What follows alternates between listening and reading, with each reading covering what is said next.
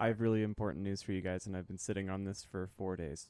Can You're you come out of your Can you come out of your box to tell me first, or Nope. Uh, I didn't. I, I didn't. I didn't say this to anybody, but something happened over the weekend. It's never happened to me before, and your I'm sexual okay. awakening? Yep, in a way, I'm and I'm okay. And I just want you guys to know that first. But I woke up on Sunday and I did my normal routine. You know, like I you know, go take a morning pee, and I looked down right as I was about to wrap up, and I had a huge bruise on my penis. A gigantic fruit. Like I'm not joking. It was like probably like a, a, the size of a It's- nickel.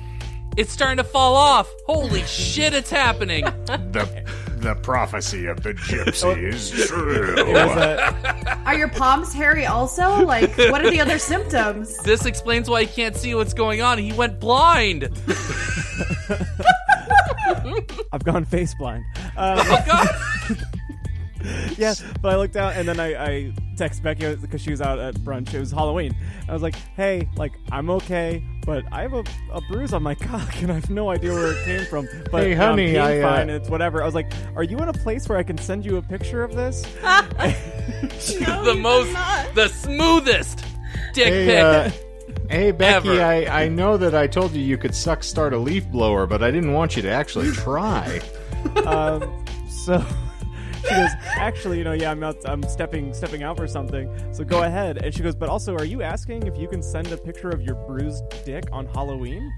Um, and, and yeah, but anyway, so the bruise is clearing up. I think it happened because Loki was laying on my lap and he got startled by something and he like launched off of me, like his paw. We like, curb stomped you. he curb just Please gonna- stop trying to fuck your dogs. I'm just gonna cut it right because of Loki. Just done. Cut. Boom. That's it. Well, that would require edit. So Hey, hey, I do edits. Thank you. Well, uh, speaking of bruised dicks, Heil come slingers, and welcome to another fapping installment of the Disinformed podcast. I am Shane, I'm John.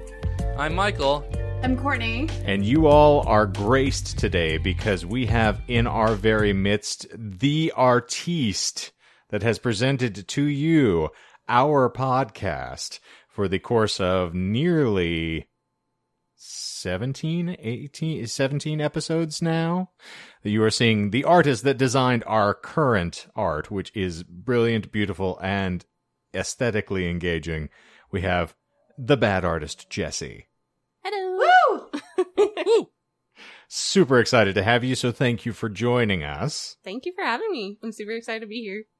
And of course the perks of being a super fan is that uh, you get to choose who presents a topic which is going to make this a much easier evening for everybody including the eye roll from our cucked little friend mr michael here Ugh, I didn't think this was going to be included. I thought it was pre-roll, but no okay. no no we're going to tell you Uh, It's the content they crave.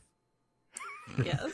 I just love listening to him get put down. I know Indeed. there's one Gets other me dude off. named Michael who actually agrees with you on that. I wonder if we start marketing to like those sort of like uh, websites where it's like, oh, you want to see someone beat down? Just listen to this podcast. We got you. You guys I thought that's what we were doing for the Patreon is like different levels of Michael abuse. yes Courtney, was oh, it- I'm was it- sorry. I completely forgot about that. i thought we were doing the countdown to your imminent demise technically Ah, Who that countdown it? doesn't go fast enough. Marriage isn't that bad, Shane. depends on who burn. you're married to um, Courtney, was So- it was it you back in the day who uh, said that we beat up on Michael too much before you were on the show, or was that somebody else? They're like, they're like, I like your show. was It uh, like you're really michael's friends No, Oh. that's some loser that doesn't think it's funny to beat up on Michael. Well, he doesn't listen to the show anymore because he's a fucking nerd. So Jeez, that was a No, lot. remember, I used to send you fan theories about why Michael was responsible for 9 11 because of the way he pronounced things. you're not How wrong come I haven't heard these fan theories? These are I'm fantastic. saving it for my episode for my Oh. one year. Ugh. The only reason that we have the flames that we do is because you're carrying a bunch of jet fuel in your ass. Anywho, for Uh. what we typically do on this show for the uninitiated amongst you is we usually delve into a random esoteric topic, and in the course of explaining it to one another, we will lie occasionally. And part of the joy and the shtick is that the co-hosts have to ferret out those lies from the facts that are being imparted at any given interval. And, uh, you know, occasionally we win. Occasionally we uh, lose. Sometimes it's good, sometimes it's shit. but isn't the But- gift the friends we make along the way? Indeed. And don't you worry, we will not let you leave ill informed because we have a little denouement at the end of the show where we explain what was actually lied about, so you're safe. With all of that said, this week I am going to be bringing you at Jess's behest The Mothman. Ooh. Yay. This evening I have six lies prepared for you. So is everyone ready? I Is suppose six so. like the magic number? I feel like I've listened to a few in a row now where it's been six lies. Uh, I've I've thrown a lot of sevens recently. Okay. Great movie. Some were even nine. Nine nine. No 69 though. That's, uh, Nice. it's a That would be sad. like a lot of lies. It's like every word that comes out of your mouth pretty much is a lie in that episode then. That'd be my sister's episode. But uh, anywho, moving on. Oh, before before you jump in though, since you have said how many lies there are, are we going with the new rules that that our super fan requested that we stop with cheap number lies? Oh, Uh, that, I mean, that totally I- fucks it up for what I want to do later then. Uh-oh. Well, when there are that many die involved, how can you not have a number lie? But uh, That's actually I have had a moratorium on number lies for quite some time. Yeah. So I I typically tend not to include them. I will put a caveat in there that I'm not completely outside of the realms of doing one for the occasional lulling you all to sleep by expecting that I will never do one, but there is not a number line in this episode. okay. is that bullshit? No. We're getting so meta. Ugh. All right. So, uh, and before we get going, apparently, uh, the Mothman is very popular not only for the content, but also based on the aesthetic, according to a pair of podcasters presently Both in of the the room. ladies, yeah. Yeah. So tell me. um, It was discovered shortly before we began that Courtney and I had both considered going as a sexy Mothman for Halloween this year, and we both did not. I ran out of time. I was ill prepared, like many things in my life, and so I just didn't even dress up. And Uh, I disagree. Your hat was brilliant. Okay. that's that's part of, that's her normal I. I, I did wear a hat. Um, I wear that around the house. There you go. She's a witchy Well. woman. That's great. Yeah. Witchy woman. Sometimes you gotta seduce your husband. That's the thing. And uh, Michael was also going to go as a sexy Mothman, but his no-no square was giving him problems trying to get into the uh, spandex. So It Couldn't ju- make it. The rubbing, it was just, it was too much. I couldn't handle it. I mean, if you lived in your uh, your old house, all you'd have to do is go to your shower and just grab all that hair out of the uh, you know out of the drain, and you could I- make the uh, wings just right there. I get it. I didn't don't forget. clean the shower. Jeez. That was like two That years ago. That wasn't like an unclean shower. That was like a possessed shower. Yeah, that wasn't an unclean shower. That was Nuremberg. Oh my god. there were no war crimes committed in that shower. And speaking Okay. of torture, on to my episode. Yes, yes, yes, So, in the annals of West Virginia folklore, the Mothman is a pervading and oppressive presence representing the supernatural unknown. Described as a massive humanoid creature reportedly seen in the Point Pleasant area from November 6 uh, or November 15th, 1966 to December 15th, 1967, the creature was first discussed in a newspaper report published in the Point Pleasant Register dated November 16th, 1966, titled Couples See Man-Sized Bird Creature Something. Thing? Question mark? Not question mark. It Oh. was uh, it was a definite statement, but uh, the national press soon picked up and dispersed the reports, helping spread the story across the greater United States. The Mothman was then further introduced to a wider audience by Gray Barker in 1970, and then further popularized by John Keel in his 1975 book The Mothman Prophecies, claiming that there were supernatural events related to the sightings and a connection to the collapse of the Silver Bridge in Point Pleasant. was it actually called Mothman Prophecies, or is that just the movie? hmm Nope, that is that is actually the book title Oh, as well okay, as the film. Cool. All right. Was there a person actually named Gray Barker? There was a person named Gray Barker. Okay. I have nothing else in my research that speaks of Gray Barker because I cobbled together about like eight different reports in order to get this, and so I totally spaced that. That's why I said that with a bit of hmm. because I don't Okay. remember who the hell Gray Barker is, but uh, apparently that's a thing from the 1970s. All right. Anywho, the book, as uh, John alluded to, was later adapted into a 2002 film starring Richard Gere. Oh. Grrr. The runaway bride himself. And, uh, Yeah. Sorry. oh God, here we go. it's been a long time since we got a good one. Crack open the cold one with the boys. Got the John Weisers happening here. Uh oh. So, an annual festival in Point Pleasant is devoted to the Mothman legend as well. Uh, just off of Main Street in Point Pleasant, West Virginia, there's a 12 foot tall stainless steel statue that looks like a chrome mosquito. But, of course, with bat wings and human legs and an incredibly chiseled abdomen. Ooh. Is that Bullshit. bullshit? Nope. Is it is it is chiseled? It's, it is chiseled, yes. Oh, it's very well defined. I mean, how are you going to have a fat Mothman? He's not going to get off the ground. They didn't ask me to model for it. It can It's all fit in a bathtub. It's all wearing like a wife beater that's just like really dirty, just it's got a beer gut going around, just itching itself, holding like a can of natty light. Looks or like I uh, looks like Tony talking about. Soprano in a robe. I'm kind of thinking like a bastardized version of. Um, Virgin? yeah, Virgin? no. God damn it. A bastardized version of. Why am I blanking on uh, the Monarch? That's all I envision is the Yes, fucking Monarch. that's reasonable. Mm-hmm. There's your character voice for the episode, by the way. yes, you're welcome. So, the uh, spot that it stands in used to be called Gun Park, but the name was changed to Mothman Park in honor of the statue and the mythical creature it represents. The statue was apparently initially intended to be even more bizarre. The original plan, developed by the town in 2001 after the release of the movie version of the John Keel book, brought national attention to what was once strictly a local legend, but it called for the statue of the hometown monster hero to be a towering 20 feet tall. The Mothman's bulbous red eyes were also supposed to light up at night, but funding ran short, and the statue's football sized eyes were left dull and glassy instead. Across the street, of course, is the Mothman Museum and Gift Shop, which sells copies of the Mothman prophecies on DVD, as well as touristy schlock like uh, Mothman t shirts and keychains. It stands as a testament to American capitalism, as well as the decided lack of culture in this country, that an individual can, of course, keep a brick and mortar store operating based solely on the notion that a 50 year ago several residents in Point Pleasant thought they may have seen a flying man with giant wings and eyes that glowed red in the dark. Americans, of course, do love a good story.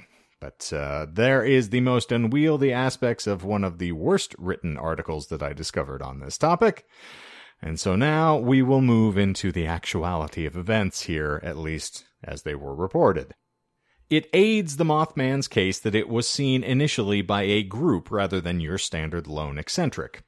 As legend has it, the flying Mothman of Point Pleasant scared countless locals in the 60s, and its infamy grew to mammoth proportions following being attributed as the cause of the deaths of over 40 people in the Silver Bridge collapse. However, to appropriately understand the fervor of those who believe in the precognitive insectal oddity, we should contextualize the mythology a bit. So, in November of 1966, gravediggers working in a cemetery in Clendenin, West Virginia, spotted a strange, man like figure in the trees above their heads. They glanced up from their work as something huge soared over the top of them. It was a massive figure which began moving rapidly from tree to tree. The gravediggers would later describe this figure as a brown human being. Quote it has a name.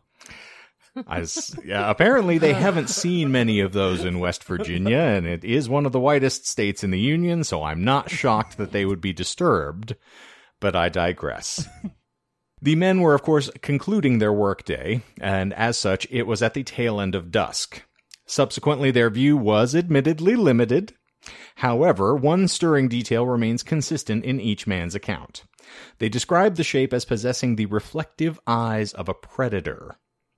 The workers, frozen in fear, simply stared stock still until those radiant eyes eventually closed, allowing the entity to effectively vanish into the descending dark. Three of the men claimed to be paralyzed while encountering the creature. One, Arthur Sellers, only finding the ability to move or speak once he was no longer held in the shape's transfixing gaze. The crew subsequently scoured the area, hoping to find some rational explanation for the encounter, but found no further trace of the entity. It had simply vanished. Four days later, on November 15th, a second sighting was reported in the Point Pleasant Register. Two young couples, Roger and Linda Scarberry and Steve and Peggy Rogers, were driving together in Roger Scarberry's car from the TNT area, a decommissioned explosives factory from World War II. When they spotted a six or seven foot tall, vibrantly white creature with red eyes and ten foot wings standing near the road. Michael, you have the same look Is- in your is- eyes. Is there um is is that story bullshit? Because uh, you said Steve Rogers and Peggy Rogers. Yeah, that's that's isn't that Captain America? that's Captain America, and then I uh, say technically, I guess Captain super Britain. fake. Yeah. Uh, yeah, Stephen Peggy Rogers is bullshit. Okay. It was you. I'm I'm like, I know something. I caught the reference. I'm sitting here and I'm like, wait, no. It's uh, it is Steve and Mary Mallet. ah, Technically, I mean, Aha. I think their name should have been Rogers because Mallet's a little boring. yeah, I agree. That's why I changed it. I like it. mallet. They probably tried to yield a hammer at it, just like a mallet, Yield a Nope. hammer Comedy. at it. mallard, Nope. cloth covered mallard. A swing and a No. Bring it back. Huh? Nope. Still not funny. Uh, uh, All right. So the Mallards and the Scarberries were, of course, driving through the TNT area, a, decommissioned explosives factory from World War II, when they spotted the creature. Uh, it followed them as they drove out, but it seemed afraid of the car's headlights, at least according to their story. They later told the register that the thing, whatever it was, appeared to fly at speeds of roughly 100 miles per hour. They knew this only because it was allegedly chasing their vehicle to the outskirts of town in the air and then scuttled into a nearby field and disappeared. like, Like, the you do. like the monster in Jeepers Creepers. Pretty yeah, much. that's what I was. That was my first thought, and then why would it be afraid of the headlights? It's part moth. right? Moths Wouldn't are it be like beelining to straight to it? So- Like, and So is that bullshit? Yeah. No, that is not bullshit. That is just you're talking about a concocted story or a hallucination or people who genuinely encountered some cryptozoological marvel. And you just never can be. I, I do explain where the origin of the Mothman name comes from later on, so sit tight. Okay. Okay. But no, it is not technically associated with a moth as far as their story goes. Remember, this is just a, a flying human being or a brown person. True. why'd you whisper it? like it's a secret. we shouldn't say it. It is a secret. Keep it secret. Keep it safe. That's what they say. I'll even censor it that time. Just uh. No, I won't. No. No, I won't. Oh, God. Okay, so Roger narrowed down potential suspects for the creature thusly It was a bird or something. It definitely wasn't a flying saucer. Whew. The devil, as they say, is in the details. So, knowing how absurd this must have sounded to a local paper in a small Appalachian community in the 1960s, Scarberry further insisted that the apparition couldn't simply have been a figment of his imagination. He assured the paper, If I'd seen it while by myself, I wouldn't have said anything, but they was four of us who saw it. During the next few days, several other locals reported similar sightings. Two volunteer firemen who saw it said it was a large bird with red eyes. Contractor Newell Partridge, a resident of Salem, West Virginia, claimed that he saw strange patterns appearing on his television screen one night, followed by a mysterious sound just outside of his home. Shining a flashlight toward the direction of the noise, Partridge supposedly witnessed two red eyes resembling bicycle reflectors looking back at him. This anecdote remains a popular one in the Mothman mythos, especially since it allegedly led to the disappearance of Partridge's dog. Ugh. Not Spot! Oh no! Shazam! Is the is the TV stuff bullshit? Nope. Okay. Is Salem, West Virginia bullshit? No, Or Salem? Okay. it is not. Huh. So, to this day, some still believe that the fearsome beast took his beloved pet. Uh, many locals believed the Mothman lived in a vacant nuclear power plant on the outskirts of town, in an area once home to a top secret government facility where nuclear weapons had been tested. Was the Mothman some product of government tampering? A winged manifestation born from weapons testing? Godzilla? Imaginations ran wild and subsequently created a legend. Due to the popularity of the Batman television series at the time as well, the fictional superhero, Batman and his rogues gallery, were prominently featured in the public eye. While the villain Killer Moth did not appear on the show itself, the comic book influenced both he and Batman Held is believed by some to have impacted the coinage of the name Mothman, because the outfit is very reminiscent of how the creature is depicted as looking. And so that may have impacted the local newspapers to dub it thus. No. So- Yes, that is true. no, Batman's not real.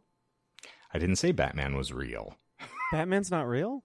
No. What? Wow. I think you broke John's heart. I'm Batman. Oh, hi. Batman's Hi, real. Batman. I saw him with Phoenix Jones that one time. They're good guys. What about Peter North? I saw Peter Who? North that one time too. You know what's funny? I told you a story about me seeing Peter North here in Phoenix, right? No, are we gonna do a tangent? I mean, I can if you want. Le- yeah, please. Give but I me. think Courtney doesn't know who Peter North is. I don't know who he is either. Yeah, just So he's- so he's the, the a, degenerates uh, in the room know, but nobody else does. He's he is an adult film star who is very famed for the sheer volume of fluids that he is able to foist upon other individuals. let me let So- me just That gave me the heebie-jeebies. Just think You're know. welcome. Uh, think about how much jism is too much jism, and then triple it, and then double yeah. it. I don't want to think about that. You've ever watched a uh, a small, you know, anything be sprayed by a fire hose? That's essentially what his adult films look like. I, He I'm more frosts like a thinking of some Japanese animes where, like, if someone gets like a slight cut, it's just like a massive amount of blood that comes out. So I'm picturing that now. I'm really sick the- of hearing about your fetishes, Michael. Here's one for the nerds, and then the tangent. Sorry. So his his load is equivalent to how big the orgasms are in Food Wars. Oh no. that suddenly clears up everything. I ha- I know down to the Stay tuned for my milliliter Food how Wars much. episode, everybody. Uh, the- eagerly waiting. What the fuck kind of context was that? I'm really not looking forward to telling my story now after all this, but and anyway, I was uh, What a I was legend. at a at a Circle K filling up my automobile and in the stall next to me is a gentleman who bears a very striking resemblance to adult film star Peter North. And I'm by myself so I can't confer with anybody else and I'm I'm looking across and going like I think that's Peter North. And I don't know why. I'm not going to ask him. I'm certainly not looking forward to having that conversation, but I'm looking and I'm like, it's it has to be. No one looks like that. Like he's a very unique looking human being. And then almost as if, you know, to manifest manna from heaven, Peter North took the pump out of his gas tank, pulled it out, and then sprayed gasoline all over the trunk of his car. It was definitely Peter North. Okay, You're welcome. thank you very much. the context is important. Yes, naturally. All right. motherfucker. Michael still doesn't get it, so It's Where okay, am Michael. I? I Don't don't, even know it. what I what's happening anymore. I'm not shocked. All right, so whatever the local residents of Point Pleasant were encountering, it didn't happen for long. A number of sightings echoing the first were reported over the next several months, but they came to a sudden and dramatic stop on December 15th, 1967, with the collapse of the Silver Bridge. Just over a year after the first Mothman sighting, traffic was severely congested on the bridge. Originally built in 1928 to, to connect Point Pleasant to Gallipolis, Ohio, the bridge was packed with cars. This placed a severe strain on the structure, which was constructed at a time when cars were significantly lighter. The Model T, for example, weighed just 1,500 pounds, which is modest when compared to the 4,000 pound average for a car in 1967. Subsequently, the bridge's engineers had not been particularly imaginative, nor had they been especially cautious while creating the structure. The bridge's design featured very little redundancy, meaning that if one part failed, there was almost nothing in place to prevent all of the other parts from concurrently failing. And on that cold December day, that was precisely what happened. Without warning, a single eye bar near the top of the bridge of the Ohio- on the Ohio side cracked. The chain snapped, and the bridge, its careful equilibrium disturbed, fell to pieces, plunging cars and pedestrians into the icy water of the Ohio River below. 46 people died, either by drowning or being crushed by the wreckage. Following the Mothman sightings, the bridge collapse was the second terrible and bizarre thing to put Point Pleasant on the map in a year's time, so it didn't take long for folks to connect the two. In John Keel's book, for example, the author conflates the sightings and bridge disaster were connected and that the Mothman activities were actually bad omens warning of the bridge's impending collapse. He also incorporated UFO activity to ice his conspiracy theorist cake. His story thus lent further meaning to the legend, and the town soon became iconic among conspiracy theorists, ufologists, and fans of the paranormal, interlocking the Mothman sightings and the bridge's tragic collapse in the public consciousness. No, he he did. Yes, he connected it to UFOs. What? Okay. Aliens. This was uh, further solidified when the film of the same name starring Richard Gere was released in 2002. Now, as we have noted on this show many times previously, the human mind does tend to grasp for causal relationships to help justify the inexplicable. Uh, thus, the fact that the bridge collapse was later attributed to a faulty suspension chain did not slow the conspiracy theories one iota, as the townfolk were more desperate to explain the appearance of a hulking supernatural oddity lurking in their midst and terrorizing their minds. There is an innate comfort to the concept that the creature had a more benevolent intention with its present in, uh, presence in Point Pleasant, rather than the malevolent animus his monstrous form would suggest. The rationale makes the locals as fond of the legend as they were initially frightened of it, and if the statue in their square is any indication, they're very fond of it. So, in point of fact, in June of 2020, a petition was started to replace all Confederate statues in the United States with statues of the Mothman. That's Mothman. bullshit. that is not bullshit. Whoa! In As the of June US? 20 Yes, in the entire U.S. As of June 2021, the petition has garnered nearly 19,000 signatures. I mean, Nice. I, I would rather see statues of Mothman, so I'm not. if you had to choose between one or the Mothman. other. Like, The South wouldn't have lost that war if Robert E. Lee was replaced by Mothman. I you mean, a imagine whole him at the helm? unit of Mothmen that uh, that could that could rout any sort of army. I mean, they'd know the attack was coming at the very least. Michael, is there a, is there a mod on the game that you've been playing for 20 years uh, that lets you just command an army of Mothmen? If not, if I was anyway decent in like computer modding, I could add it. You won't. You don't have the balls. So that's a no. I then. don't. You know what? I'm gonna check it. Continue. I will look this up. Please. I need Uh, a chickadee. Mothman uh, Skyrim mod, or Oh, there's got it. There, I would be surprised if there wasn't a For Mothman Skyrim Fuck's mod. sake! If there's a mod At that least does like the 10. Thomas the Train as the dragons, and there has to be one that turns the dragons into Mothmen. There is at least, uh, and it's actually in um, Fallout 76. Uh, you can fight Mothman. Yes, you it can. is because it's, set based out West- of yeah. yeah, yeah. So, um, at least that. If probably when that game came out, a million mods for Fallout were made with Mothman. So, I would gather. That. I think he's also in Minecraft as well. I'd believe it too. I mean, pretty much like he he has such a he's known. It's a it's a urban myth that a lot of people know of. So if there's a game that has a large modding community, I would be surprised if there wasn't at least Mothman added to those games. Yeah. Mm hmm So, from the collapse of the bridge on, of course, the stories naturally only get stranger. The idea that visitations from the Mothman predicted disaster led some believers to make ties to the Chernobyl disaster of 1986, the Mexican swine flu outbreak of 2009, and, of course, the 2011 nuclear disaster in uh, Fukushima, Japan. According to Georgian newspaper Svobodnya Gruznya, Russian ufologists also claim Mothman sightings in Moscow foreshadowed the 1999 Russian apartment bombings as well.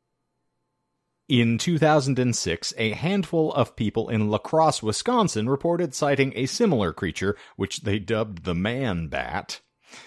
No. I was hoping it would be the man moth. Just, Nope. just switch it up. Gotta be, gotta be new, They, original. they even. had to stick with Batman villains, so we've moved to, to Man Bat. the creature Man. The creature, long with a large wingspan and yellow eyes, not red, reportedly flew over the car of a man and his son, both of whom became sick to their stomachs afterwards. Was it because he had a huge wiener? They were Peter- really Peter North. Just is it always Dropped a giant load. Yeah. Does he ever pop out of the fucking walls? I quit. Ask your mom. I was like this close to taking a drink when Breathe, you said man, that. breathe. I did not have any liquid in my mouth. Thank God. My mom's the saint, by the way. So that's, Of course she is. well, she certainly We prays a this. lot. She's on her Taught her knees a lot, that's for sure. yeah, what I'm that's, driving at, that's yes. where we were. Yeah. Yes, yes.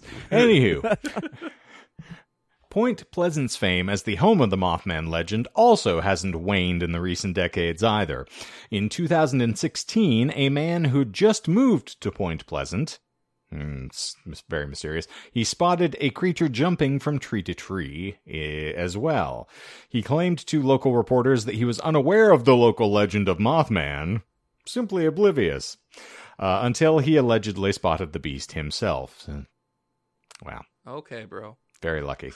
What? No. Later that year, a WCHS TV published a, po- a photo which purported to be of the Mothman, taken by an anonymous individual while driving on Route 2 in Mason County. Uh, a science writer named Sharon A. Hill proposed that the photo showed a bird, perhaps an owl, carrying a frog or a snake away. Sharon A. Hill? Apparently, Sharon A. Hill was trying to account for the mammoth member on the Mothman by the frog or snake, is what I'm assuming. I don't know. Is that is is that name bullshit? The name is not bullshit, no. Oh, okay. Okay. And uh, thus wrote that there is zero reason to suspect it is the Mothman as described in legend. There are far too many more reasonable explanations. Like Tarzan or something, just hopping from tree to tree. It's certainly possible. Uh, unsurprisingly, a number of others living in the Point Pleasant at the time of the original sightings did not accept the Mothman theory on its silvery, red eyed face either. The county sheriff is said to have dismissed the creature as a type of heron he called a shitpoke. What? A what? A- Shit. I love the Yep. names of birds. A shitpoke. yes. Uh, he didn't contextualize that either. It's just, you know, it's that bird, a shitpoke. Is that when you try anal without warning? Apparently. Whoa! Don't shit poke me, bro. I'm sorry. Always floats back to Peter North again. I don't know why. The unofficial sponsor of this episode. Yes, we're sending a lot of traffic to his site. and I don't mean his genitals. Um, Oh, uh, subsequently, an article printed in the Gettysburg Times. Uh, oh my God. What happened? Some some of this stuff is just I I didn't uh, proofread this as thoroughly as I should have because I did this today. So, uh, indicates Dr. Robert L. Smith, then associate professor of wildlife biology at West Virginia University, uh, indicating the creature was most likely a sandhill crane, which is a bird not typically found in the area, but whose size, which is roughly around six feet, and wingspan, which is usually over seven feet, and the circles of reddish flesh around its eyes approximate most of the physical descriptions of the would be Mothman. The bird, he posited, may have wandered out of its usual migration route and therefore was unrecognizable at first because it's not native to the region. And of course, a six foot tall bird with a seven foot wingspan is going to be pretty intimidating near dusk when you're digging a fucking grave. yeah. So it's reasonable to expect. Anywho, others have uh, further hypothesized that the crane was deformed especially if it resided in the TNT area, as they indicated previously. Uh, and so it's been suggested that the bunkers, the World War II bunkers where the nuclear testing happened, uh, may have leaked toxic materials into the neighboring wildlife preserve, possibly affecting nearby animals. I did say preserve there, so you're you're welcome. Got a, I caught a case of the Michaels. Oh no! It's spreading. You also said a cemetery earlier instead of cemetery. Mhm.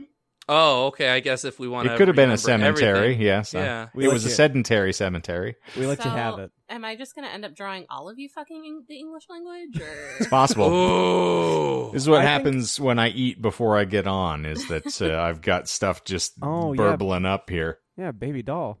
Uh, I think if you drew Shane fucking the English language, it would be more like a seduction thing. Like it would be like him taking the English language on a date, whereas Michael's would be like ouchie magouchie little bro in the back of a Volkswagen. Uh-huh. So uh, one one would be a, a drugged version of the English language for Michael, and then I would be gently uh, and lovingly Ooh, caressing Shane, the various folds and, and zoop. flops. And Shane would be doing uh, Lady and the Tramp with the English language. He would be doing the spaghetti scene. I'm gonna leave that alone. Um, completely throwing everything off. I did find a mod in the game that I play that adds a, the uh, religion cult of the Mothman. It also adds Jediism and then the cult of Mars and Brotherhood of Steel to go back to Fallout as a reference. I like that. So- That's where you went, and John's over here uh, again, repeatedly fetishizing dogs on the same episode. Because first, Yeah. Loki bruised his dick, and now he wants to to reenact the Lady and the Tramp scene with the spaghettis. The mind wants what the mind wants. So I Stand by my statement. Indeed. I, yeah. So, since we're talking about deformed cranes, we'll get back into John's sex life later. Uh, it has been suggested that these bunkers leaked the toxic materials that uh, caused this thing to mutate and uh, then become even larger than it typically is. Folklorist Jan Harold Brunvand expands on these views, indicating that Mothman has been widely covered in the popular press, uh, some claiming sightings connected with the UFO phenomenon, and others again claiming the military storage site was Mothman's home. So the idea is that this is an alien entity that descended to Earth, and that's really, I don't know of anything else that really substantiates a claim as to why UFO involvement is here. Other than saying, like, well, he looks weird, must be an alien. I don't know why Gomer Pyle's my go to for this evening's voice, but I it's, mean, I it's like pretty it. apt. So, uh, Brundvid notes that recountings of the 6667 Mothman reports usually state that at least 100 people saw Mothman, in general, with many more afraid to report their sightings. But of course, observed that written sources for such stories consisted of children's books or sensationalized or undocumented accounts that fail to quote identifiable persons. So essentially, this is all just circumstantial. Um, Brun- he quoted children's books. is- yes. I was gonna say, is the children's books about Mothman bullshit? I- No. So specifically, a lot of these things are uh, supposed to be folkloric in their aspect, and I'll get into kind of what he's saying is that it derives from either folk tales or individuals suffering something that Michael apparently is stricken with.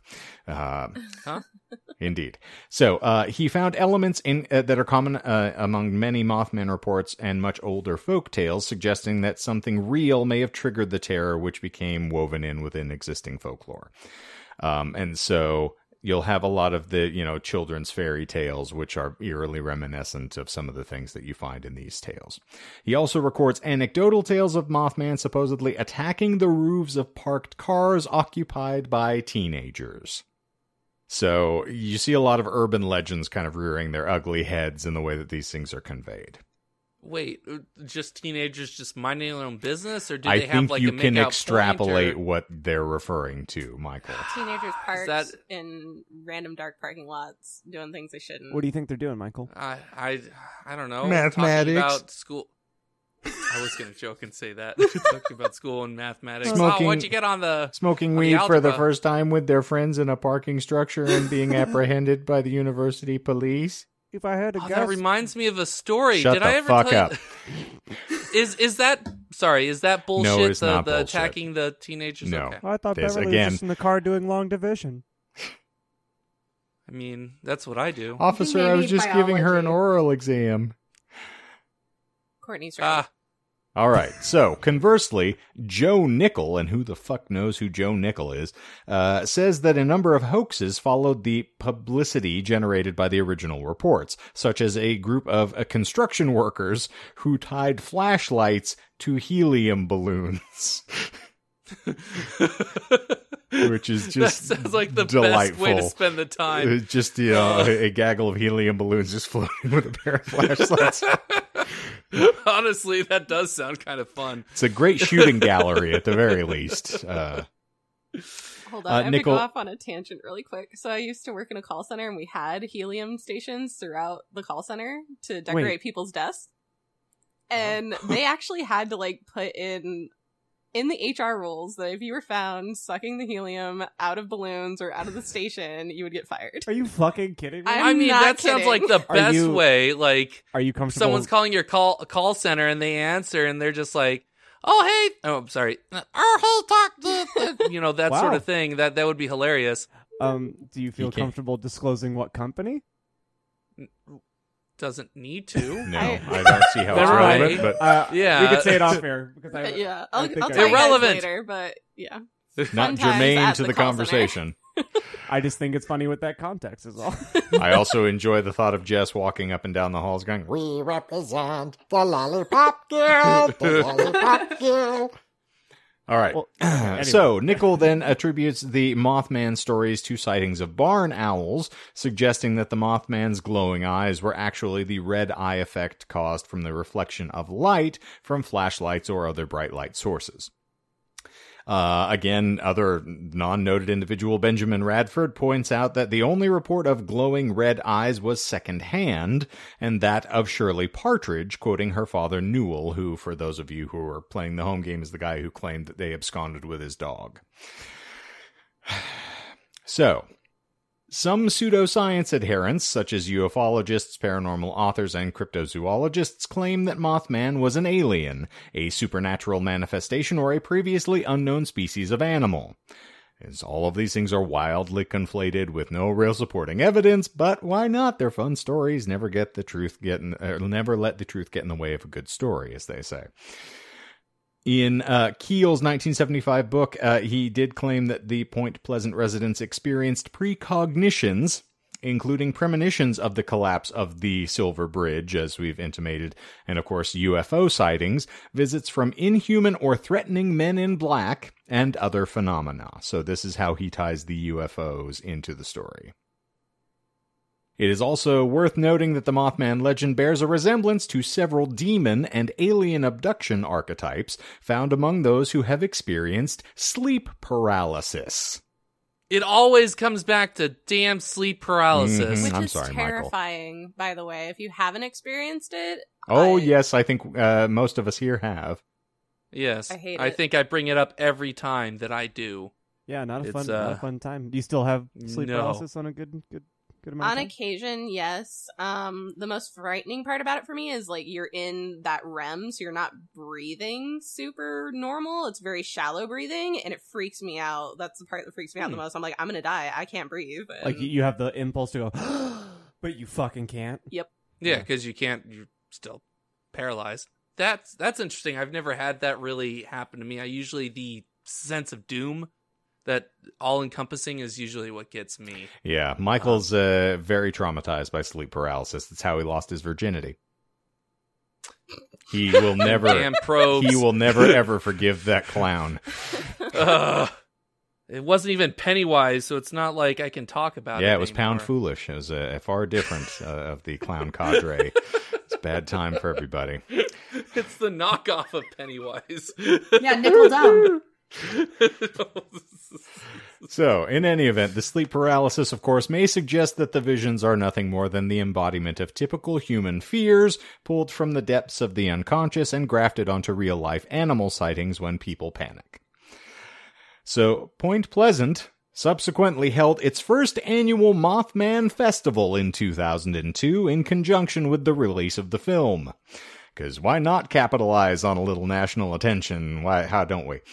Of course. So the Mothman Festival be- began after brainstorming creative ways for people to visit Point Pleasant. Go fucking figure. Uh, the group organizing the event chose the Mothman to be the center of the festival due to its uniqueness and as a way to celebrate the local legacy of the town. Because we don't want to be like, our bridges don't stand upright. And I really want to say that's bullshit, but because I know small town America and the town that Halloween Town was filmed in still leaves that shit up all year long, not just at Halloween. Like it's there all the time. I I believe this Mothman Festival is real. oh, it, it most certainly is. And furthermore, according to the event organizer Jeff Wamsley, uh, the average attendance for the Mothman is an estimated 10 to 12,000 people annually.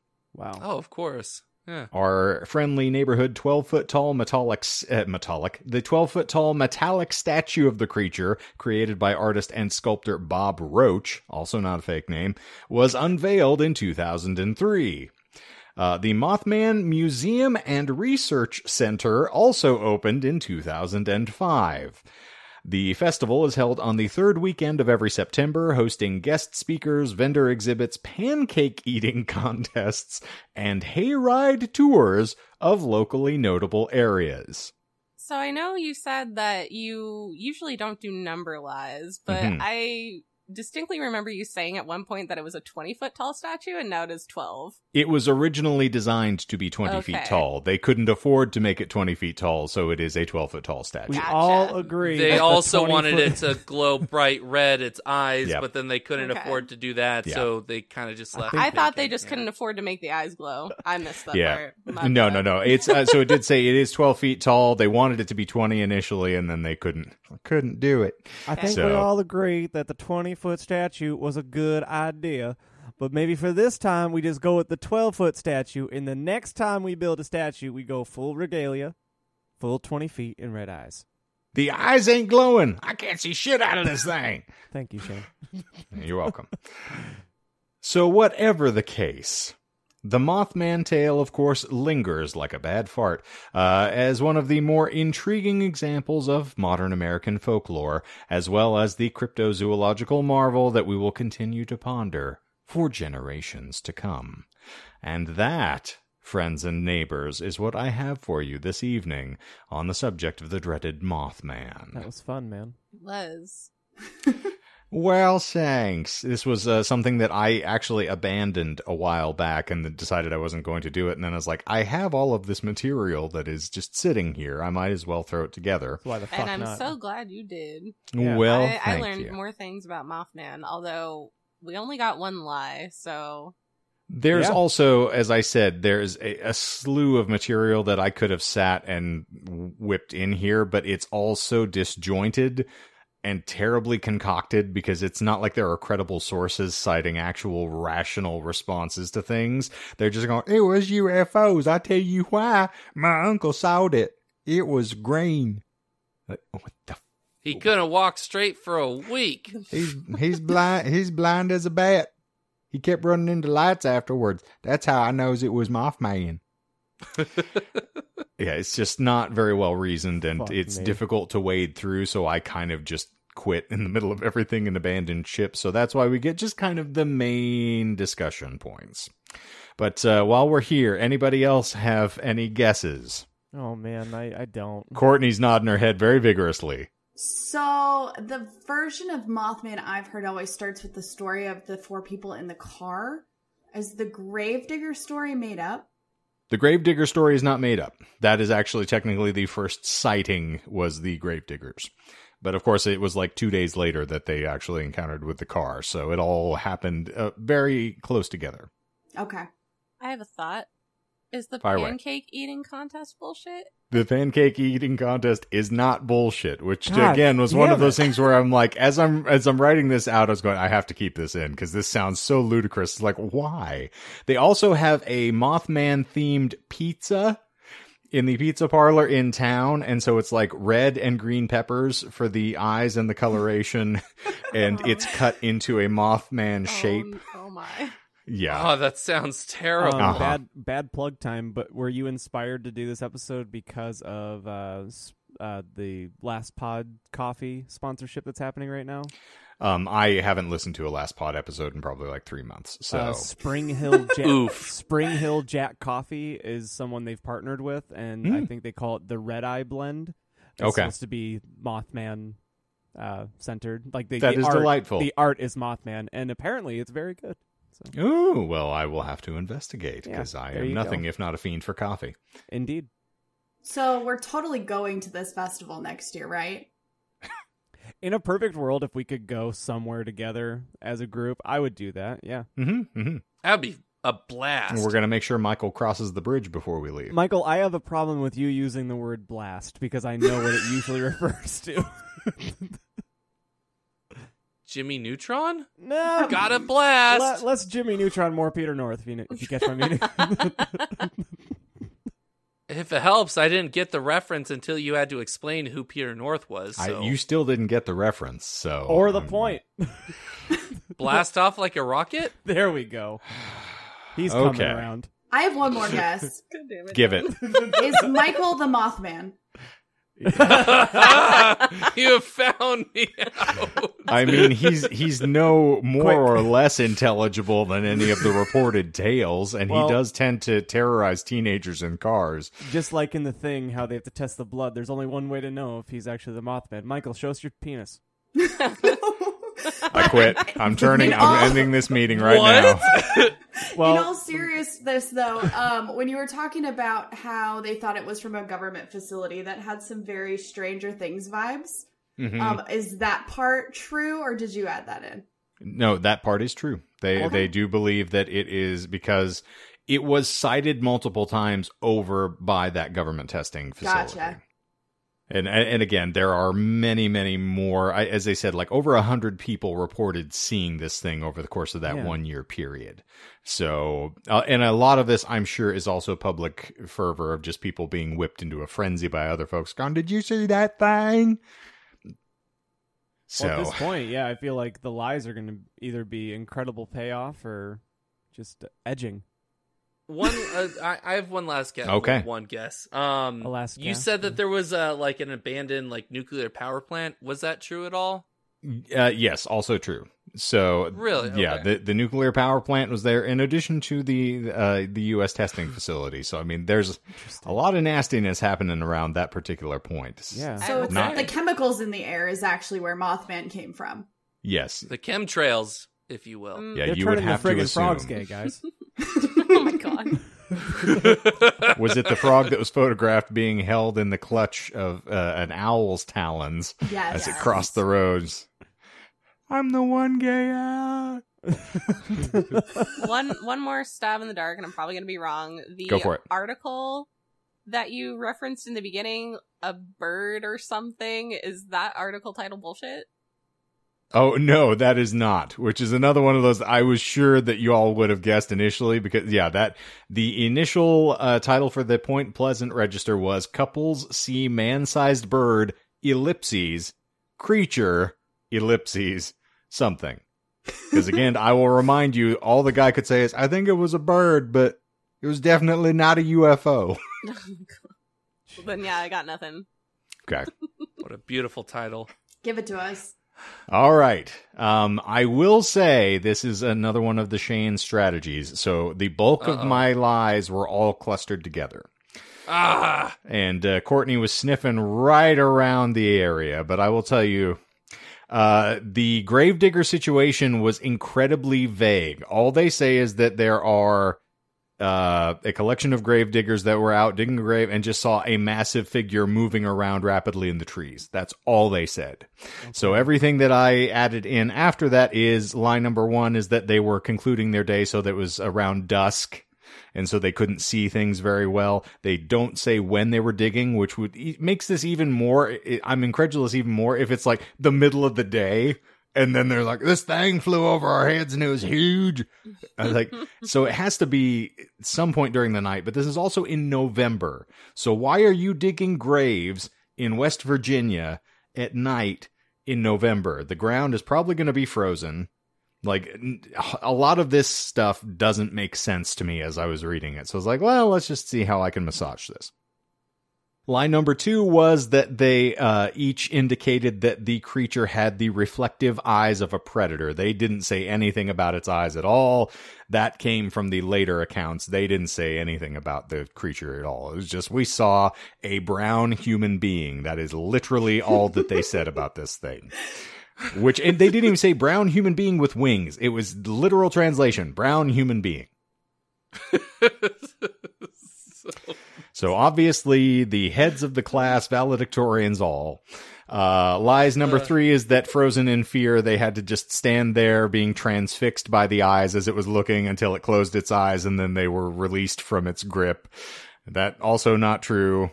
Uh, Arthur Sellers is a is the name of the gentleman who wrote Branded in The Big Lebowski.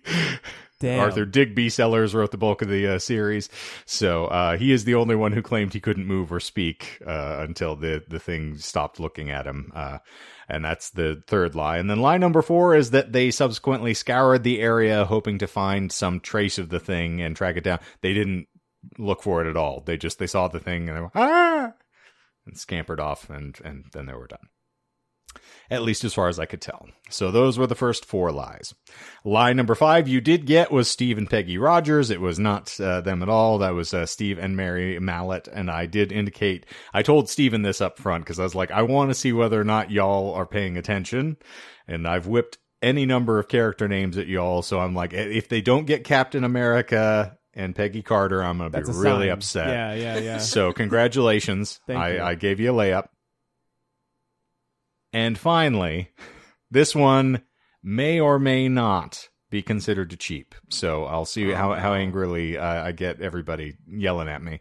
Um, the only report of glowing red eyes that was ever given was secondhand by the claims of Shirley Partridge. Uh, it was not Shirley Partridge.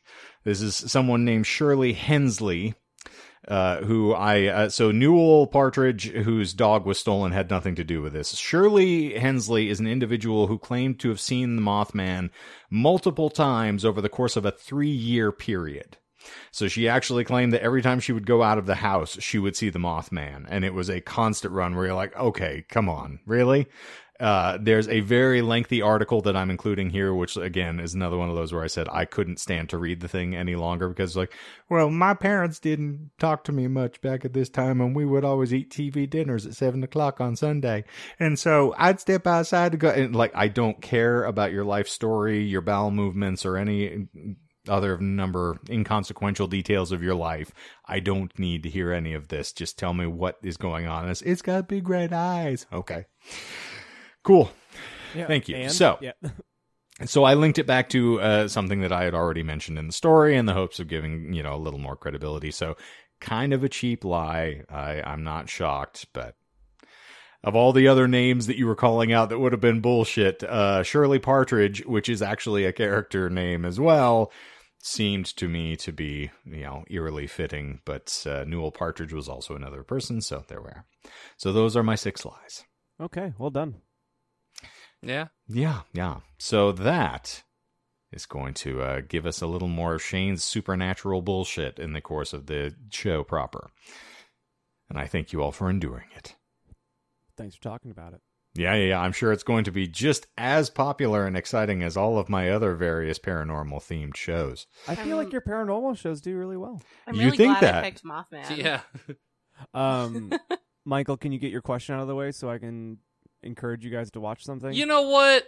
I don't want to today. All right, fuck you then. You you keep foistering it upon me to just do the bit, For, and it's not natural anymore. What's the bit? Anymore, it's it's just not Yeah, natural. bit, it, it should it should just seek naturally into that question because I'm genuinely curious at how everyone is doing. So there we go. and by the act of just being like, get your shit out of the way so I can do real shit. can I can I I- ask you you, know, I why just- your favorite band is still Foister the People? I don't know. I like their. Oh no, I forgot. You like Bob Seger instead. Sager, please. yeah. Um, have any of you watched Midnight Mass yet? No. Negative. I I'm have not yet- Catholic. We've talked about this. I, I I'm on the last episode. Are you blown away? I fucking adore that show. What is Peter so North I mean, star in it's- fucking good. Well, yes, that is why he is blown away and why he blasted off, uh, and any other Do you know what it? uh, Do you know what it feels like to me, Michael? And maybe you can back me up on this. It feels like a Stephen King story without being a Stephen King story. Almost certainly. As far as the Yes. pacing, the character developments, the representation of of monsters as people and not entities, but also maybe there's monsters. Who knows? Um, highly recommend. And also, it's directed by this, directed and written by Mike Flanagan, Mike Fla- Flanagan. So haunting at House Hill and haunting at Blind Doctor Manor. fucking Yes. sleep. Yeah. The the Yep. haunting at House Hill, you say? Did I say? Did I? What did I say? The haunting at Right. House Hill. Yes, Okay. It's, It's a okay. Game of Thrones spin-off story. It's actually no. It's actually a fan fiction written about the the haunting at um, House Hill. Yes, Joe Hill's uh, own house. Joe Hill's house. And yes. Uh, that's yes, yeah, canon. yeah. yeah. Well, Anyway, uh, uh, Courtney, I think you would really dig it. Sorry. I'm not taking any other recommendations from you. Why? You're Would you take it from me? Why would you Would you take a Uh, recommendation from because me? after 45 minutes of Feast, we turn that shit off. Oh, I never claimed it was a good movie. That's fair. He kind of laughed when you said you were watching. Feast. I didn't say. I think he oh, said like good luck. Yeah, I or didn't something. say. Oh my god, it's going to be so good. I said, yeah, essentially. It was in the bag. Did you get to the scene in Feast where the monster uh, face humps? Yes, What? because that was right What? before Eric Dane showed up, and I love him, and then he dies immediately. So what a garbage So- movie. So real quick, Feast is a uh, a product of a show called Project Greenlight. Um, so on that season, the reason that Feast is exists is because the director won a contest on a reality show. Um, not a good movie, but it, I thought it was at least fun for a creature feature. Anyway, that also is loosely associated with uh, Matt Damon and Ben Affleck, right? Yeah, Uh, they're yeah, they were- they were on that on the cover. Yep. Yeah. Okay. Uh, well, speaking of things that you feel, John, uh, I'm going to impart a bit of wisdom that your father told me once is if it feels like more than two fingers, it's probably a dick. you know, I I'm, honestly thought you were gonna say a fist. I'm trying to but think about everything that I've experienced in my life. Yeah, that's good advice. Valid. That's really good. That's good advice. Yep, yep, it's a good idea. And speaking of banned, uh, Courtney has got, uh, other than John being banned, apparently Courtney has a story to, to regale us with. It's not that exciting, which is why I was like, I'm gonna just take this out of the group chat. It doesn't matter. But I, I wore one of my. I don't want you guys to get all excited that you're famous now. Okay, chill. I I can hear John's head inflating. I know that was what I was afraid of, Michael. Never worried about that.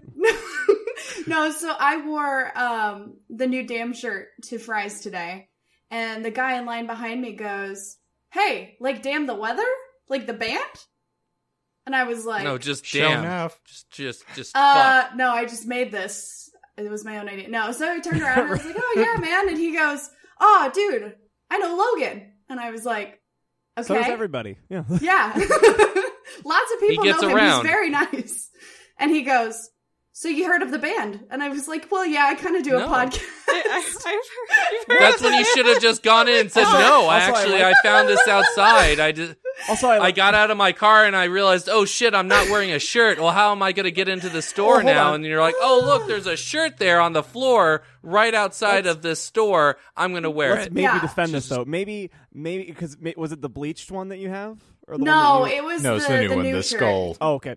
Well, yeah, way, which I has mean, stuff on the back where we've- he would have been able to read it. We've offended enough people. It's not outside the realm of reason that people have ditched our shirts and they're in like Goodwill somewhere. So like, or like you know thrift stores. So maybe maybe there is a world or there is somebody that has it, kind of like the fucking like eighteen year old girls now that wear the ripped up Nirvana shirts. They're like, yeah, I love yoga. Like you know, Um, n- I did, I did tell you that story though, right?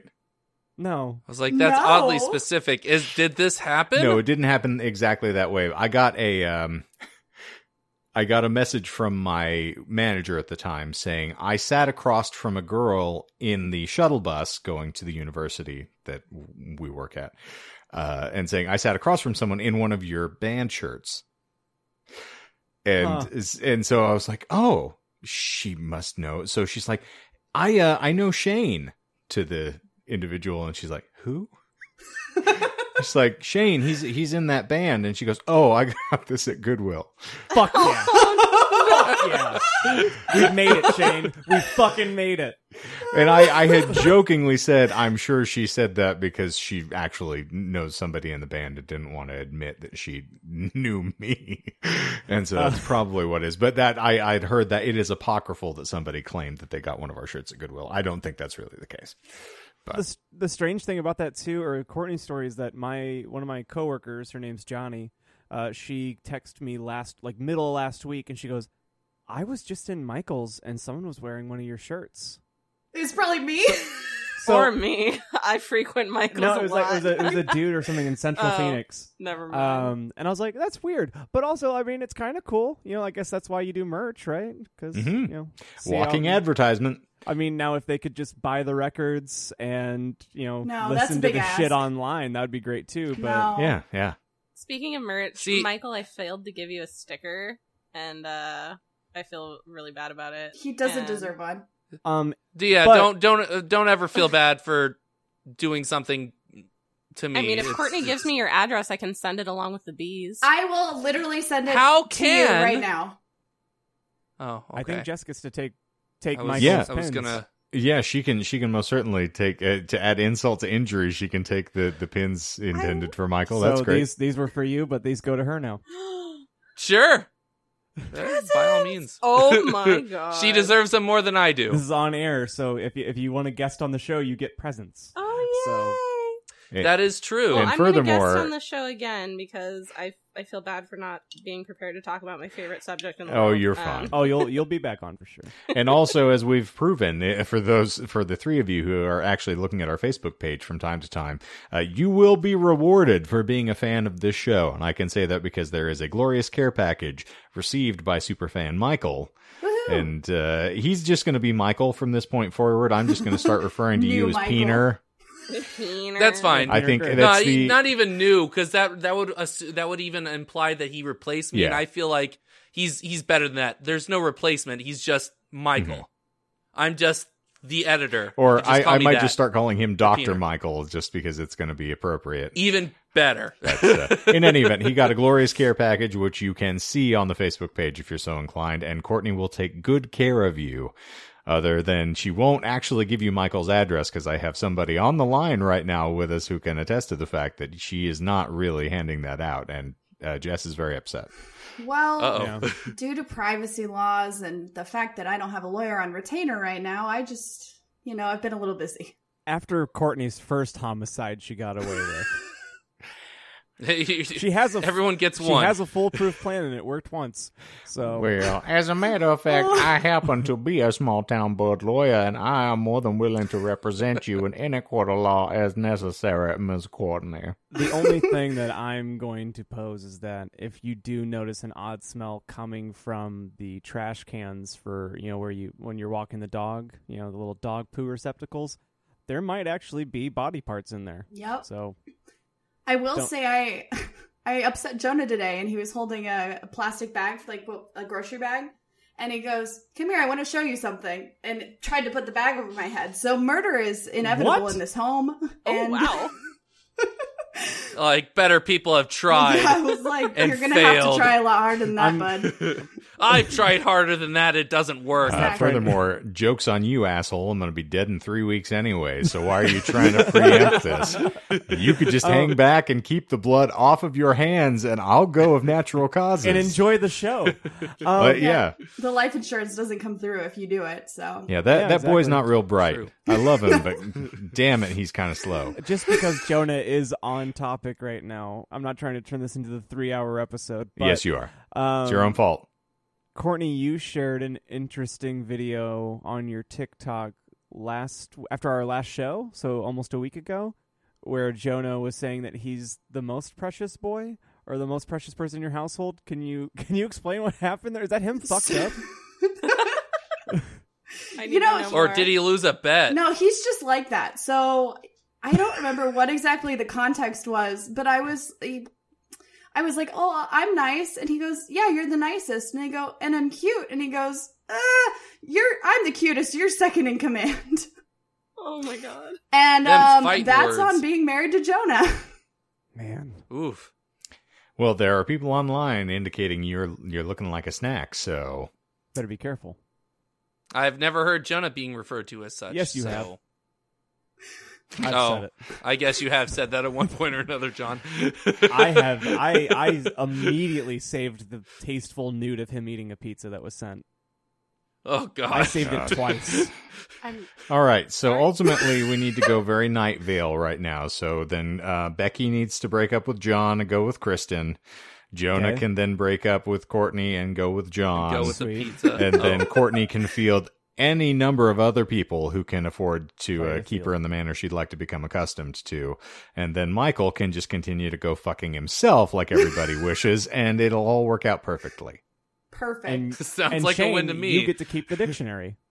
Yes, it's uh, it's a good friend of mine, and it has been with me. I'm like Eminem. It's all I read. aka the family Bible. Yeah. Gotta wake up. gotta wake up Labor Day. It is. Uh, Jess, I feel like you were about to say something, and then we will sign off. I don't I don't remember what I was gonna say. I got distracted by things and you know Same. Kristen marrying Becky. It's gonna happen. And Yeah. sending Yes. panties to people through the mail. And, Yeah. yeah.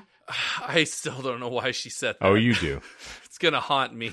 If we did, if we did a late record, uh, on the because we record on Wednesdays, in case you haven't caught on by now. Um, Ah, don't peer behind the curtain. if we did a late start, I think Kristen would be able to get here at like seven thirty or eight o'clock probably. We could have her on again and see if she's more, uh, if she can have redemption uh, when she's not almost blacked out on her birthday. Well, you know uh, why Kristen wanted to send Michael the panties, though. The Yes. heart wants what the heart wants. No, no, no. It is because that uh, Michael has, in recent history, told many a woman to get thee to a nunnery, and one of them finally took him up on the offer. So Nice. it's official. So, speaking of being cucked by God, yet again, thank you all for being here for another stirring installment of the Disinformed podcast. We are thrilled to have you as always. And of course, all of our socials are in the link tree in the show notes down there, so go give us a follow there. You will see myriad uh, manifestations of Jess's work in particular, which is Chef's Kiss, just brilliant and beautiful. Uh, contributions, of course, from Stupor, uh, Stupor fan Stephen, and uh, and then of course all of Courtney's good work that is done on the TikToks, which uh, Stephen finally got to catch up. He he refused to have anything to do with TikTok. He's like, so I can't see them. I was like, I'll just send you a link. And you can watch yeah, you, the You technically videos. don't need an account. Yeah. Yeah, you don't have to do anything. There's no authentication needed. You can just watch the damn things. So please do. And there was some very interesting fodder this week, which got me in trouble with the risen Lord Jesus, and uh, I might never be forgiven. Yeah, we discovered a whole plethora of things that you can put up your butt if you're brave. God damn. No, I'm not gonna go there. So if you want to find out, friends, uh, go go scope us out on, on all the socials. But I believe that that is going to wrap us up like a pair of butt cheeks pressed around a bobbleheaded Christ. So for the Disinformed podcast this week, also I will mention we're about to do a little After Dark for the first time in a good long while. So stick around for that. Float over to the Tubes of You this Wednesday so you can see what we're doing over here on the video nonsense. But uh, And how? that said, 10 a.m. Mountain Time on the YouTubes of you. So bless all you for being here. So now that I have fumble fucked my way through this outro 17 father fucking times, here we go for the Disinformed podcast this week. I'm Shane. I'm John. I'm Michael. I'm Courtney. I'm Jesse. And thank you all for being here, Mr. Michael. And zippity zoop, we're out of here.